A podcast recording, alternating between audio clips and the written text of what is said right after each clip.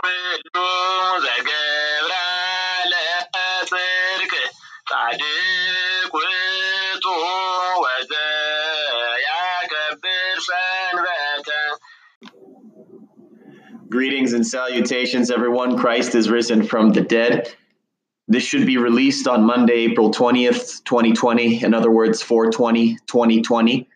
Um, excuse me if you hear me sniffling, it's not the Rona. I'm recording this on Easter Sunday, on Paskan Fasika, on the Feast of Feasts, on Resurrection, on Tinsai, on Manasat. And I've been hearing Christ is risen, truly he is risen, in English, in modern standard Arabic, in Slavonic, in Ge'ez, in Amharic, in Tigrinya, in Afan Oromo. I'm waiting for the Spanish, and it's uh, you know, I've, I've held it together for a while, but there's there's just something about this central feast, this first amongst all the holidays that the church instituted that that gets me. It's so central to our faith. Anyway, I should be recording a teaching on the scroll of Jacob or James, chapter 2. So, in general, I want to advise you to pray for the revelation of his mystery, which is his consistent message. The New Testament is generally very plain. Where the New Testament is not plain, I encourage you to look for the different commentaries of the fathers over time, especially for those of you who can understand or find the writings of the Ethiopian exegesis and the Antiochian exegesis or the Syriac exegesis. I really encourage those methods of biblical interpretation that find the context of the message and try to use misaleoch or mashal or illustrations to paint that message in the minds of the hearers. So, anyway, God loves you and He wants you to love everyone. He's given you second chance. Keep that in mind as you read every passage of Scripture.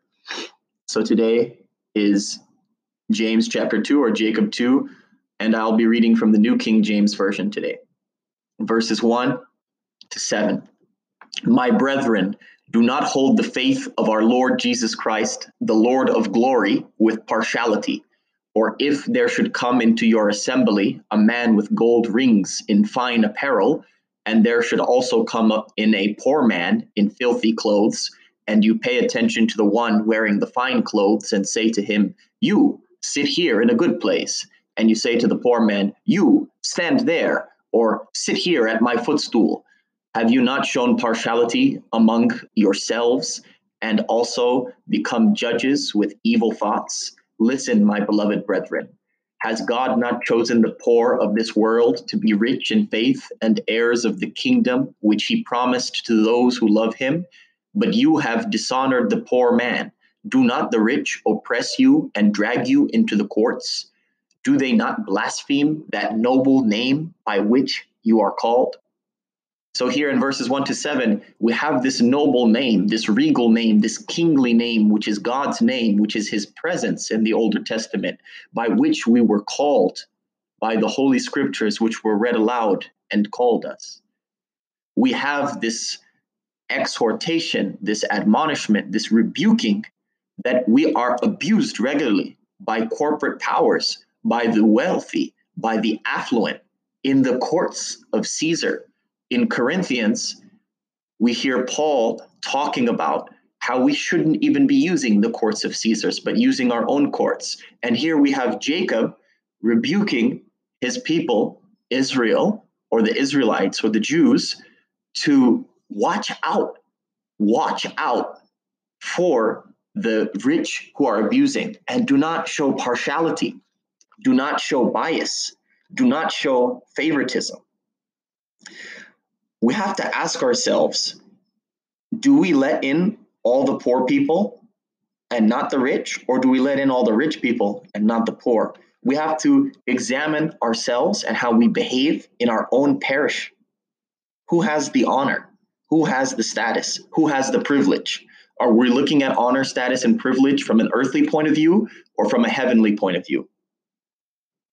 And hypothetically speaking, for those of us of the Ge'ez, right, if Beyonce were to come and visit our parish, Would we sit her at the right hand of the patriarch, or would we treat her the same way we would treat a random homeless person who's wandering into our South Central parish? We have to ask ourselves that question and see if we're responding in the right way that Jacob is asking us to. Verses 8 to 13. If you really fulfill the royal law according to the scripture, you shall love your neighbor as yourself. You do well. But if you show partiality, you commit sin and are convicted by the law as transgressors. For whoever shall keep the whole law and yet stumble in one point, he is guilty of all. For he who said, Do not commit adultery, also said, Do not murder. Now, if you do not commit adultery, but you do murder, you have become a transgressor of the law. So speak and so do as those who will be judged by the law of liberty. For judgment is without mercy to the one who has shown no mercy. Mercy triumphs over judgment. Amen. So here again, he's pushing the point of nobility, of regality, of royal, of royalness, of kingship. Christ is king, and so his law is a kingly law. It's a kingly edict. In the United States of America, we have presidents with executive orders.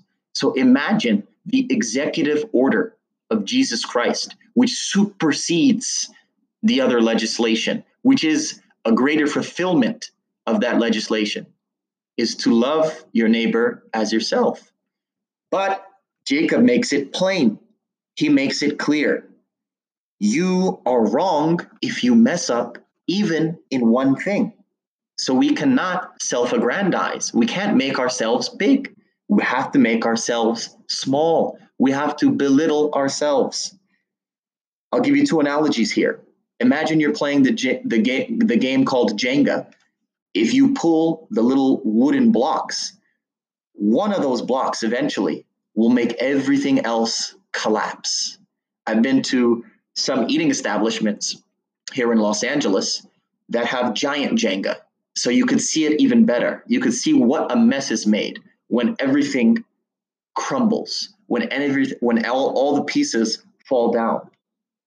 So that is a good analogy for what is happening to us when we fail to fulfill, even in one way, the love of the Lord. If we adulter or if we have fornicatory thoughts, if we have lustful thoughts, or if we have hateful thoughts, if we avoid one, we have to avoid the other. So we have to constantly examine ourselves to see if we are loving everyone in every way. No one can boast. Everyone should be humble if they want to be exalted. And as the prophet said, especially Hosea, mercy triumphs over judgment.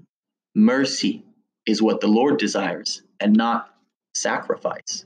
So we have to put mercy at the forefront of what we do. The great Catholic, um, she's not a saint yet, but she's in the process of canonization, Dorothy Day, had what she called houses of mercy, where uh, I think they were also called houses of hospitality, where she would have houses of communal living, where she would constantly welcome in those with so called filthy clothes, those who are homeless, right? Um, here, let's go to 14 to 17. What does it profit, my brethren, if someone says he has faith but does not have works? Can faith save him? If a brother or sister is naked and destitute of daily food, and one of you says to them, Depart in peace, be warmed and filled, but you do not give them the things which are needed for the body, what does it profit? Thus also, faith by itself, if it does not have works, is dead. In the Ethiopian exegetical tradition, when there is one meaning for something, the exegetes usually say bo. When there are more than one meaning uh, to a single verse, they'll say andim, which means and this also means. So daily food in our prayers of the Our Father, which we say also daily, is a reminder of more than one thing. At one level, it is the sustenance that we need to get us from day to day in a physical food. At another level, it is the instruction of the Lord that shows us how we should walk, how we should think, how we should speak, and how we should behave. And here, the apostle Jacob is telling us that we cannot just walk up to someone, whether we call them a bum, a vagabond, or a homeless person, or how people are doing nowadays, people experiencing homelessness, it doesn't matter about the niceties that come out of our mouth. Those niceties are just that. They're things that stop at the lips. What matters is how we act. What matters is whether we're going to support that person in what they need, whether we're going to clothe them and give them food. So if we're worried when we give them money that they're going to purchase alcohol or cigarettes or other harder drugs, we have to ask ourselves how many clothes have we provided them? How many meals have we bought them? How many groceries have we uh, purchased for them? How many times have we sat and conversed with them and spoken with them and talked with them? Maybe they're religious. Have we read the scriptures with them? Have we read the scriptures to them? Have we had them read the scriptures to us so that we may be blessed? These are questions we have to ask ourselves. Verses 18 to 24. But someone will say, You have faith and I have works. Show me your faith without your works, and I will show you my faith by my works. You believe that there is one God. You do well. Even the demons believe and tremble. But do you want to know, O foolish man, that faith without works is dead? Was not Abraham our father justified by works when he offered Isaac his son on the altar? Do you see that faith was working together with his works, and by works faith was made perfect? And the scripture was fulfilled, which says, Abraham believed God, and it was accounted to him for righteousness, and he was called the friend of God. You see then that a man is justified by works and not by faith only. Here we see the folly of dogmatics and doctrine, especially of the Protestant variety. One of their five tenets or dogma or pieces of doctrine was in Latin sola fide, faith alone. Here, the Apostle Jacob says, You cannot be justified. You cannot be declared righteous by God by faith only or by faith alone. It is exactly diametrically opposed to the dogma or the doctrine that they tried to lay down. I went to a Lutheran middle school and I, I was able to study Luther, Martin Luther, in great detail. One of the original reformers and popularizers of the vernacular Bible. Uh, interestingly enough, I, I, support that that work that he did in some shape or way, but we need to always focus on the original languages and the original scriptures as they were accepted by the church. He tried getting rid of the book of Jacob, as did other people. People try to pick and choose. They think that the Holy Scriptures are a buffet to choose from, but they are wrong. You cannot commit a line item veto. You cannot pick and choose. You must eat everything. I love it in Ethiopian culture when we have our mothers, our aunts, our grandmothers, and our grand aunts who stand by the table after they have prepared the meal for us and they watch us and they wait for us to eat the whole thing. They don't let us pick and choose. They say, try everything. They don't say, oh, no, no, no, you can't eat that. No, you try everything and you eat it as they watch you. There's no escape. And in the same way, we must eat the scrolls of scripture in their entirety. So we see how the, doc, the dogma and the doctrine of sola fide or faith alone is burst asunder by the plain spoken words of the apostle Jacob. And we've got to either accept the apostle Jacob as scripture or we accept nothing in scripture. So we have to understand it's not about trying to pray Jesus in your heart. It's not about memorizing creeds and formulas, although that may be helpful in part of your spiritual formulation. It's about faith plus works. It's about your utmost trust, trust to the upteenth degree, the highest level of trust, superlative trust which is revealed, which is uncovered through your works and through your actions. There are no ifs, there are no ands, and there are no buts about them. We have to get to work. And we'll see that in the end of the verses here in 25 and 26. Likewise, was not Rahab the harlot also justified by works when she received the messengers and sent them out another way? For as the body without the spirit is dead, so faith without works is dead also. So if you want life, you need to have faith and works. And if you want to understand what the apostle Jacob is talking about, like the Israelites would have here, you have to know that scripture is the Older Testament, and you have to know about Abraham, and you have to know about Rahab. I'm going to assume most of you know a little bit about Abraham for now, and even that is probably a false assumption on my end. So go read about Abraham in Genesis. But I want to focus on the person who you may know a little less Rahab. Rahab is found in the scroll of Joshua, which is a part of the earlier prophets or the major prophets within the Older Testament scripture divisions. And we can find Rahab, especially in Joshua 2. And I want you to focus on verses 1 to 11, which in fact I'll go ahead and read for you. Now Joshua, the son of Nun, sent out two men from Acacia Grove to spy secretly, saying, Go view the land, especially Jericho. So they went and came to the house of a harlot named Rahab and lodged there. And it was told the king of Jericho, saying, Behold, men have come here tonight from the children of Israel to search out the country. So the king of Jericho sent Rahab, saying, Bring out the men who have come to you, who have entered your house, for they have come to search out all the country. Then the woman took the two men and hid them. So she said, Yes, the men came to me, but I did not know where they were from. And it happened as the gate was being shut when it was dark that the men went out. Where the men went, I do not know. Pursue them quickly, for you may overtake them. But she had brought them up to the roof and hidden them with the stalks of flax, which she had laid in order on the roof. Then the men pursued them by the road to the Jordan, to the fords, and as soon as those who pursued them had gone out, they shut the gate. Now, before they lay down, she came up to them on the roof and said to the men, I know that the Lord has given you the land, that the terror of you has fallen on us, and that all the inhabitants of the land are faint hearted because of you. For we have heard how the Lord dried up the water of the Red Sea for you when you came out of Egypt, and what you did to the two kings of the Amorites who were on the other side of the Jordan, Sihon and Og, whom you utterly destroyed. And as soon as we heard these things, our hearts melted. Neither did there remain any more courage in anyone because of you. For the Lord your God, He is God in heaven above and on earth beneath. It sounds almost like the profession or confession of faith that Jonah says later on in the minor prophets.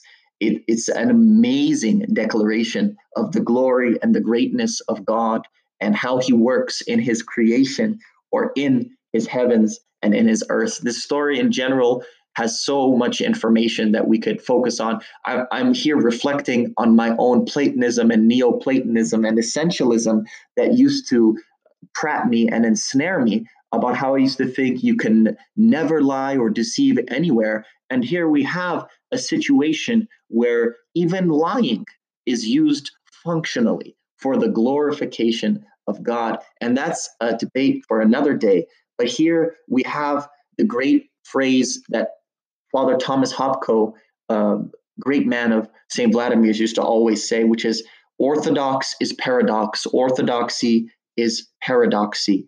Rahab the harlot is justified. I'll say that again. Rahab the harlot is declared righteous. Those things seem like their intention. Those things seem paradoxical. And yet, what we learn in Joshua 2 here is that she trusted what she heard and she acted upon it. That's what we have to do with all of the Holy Scriptures. That is faith plus works. She trusted what she heard and then she did something according to that.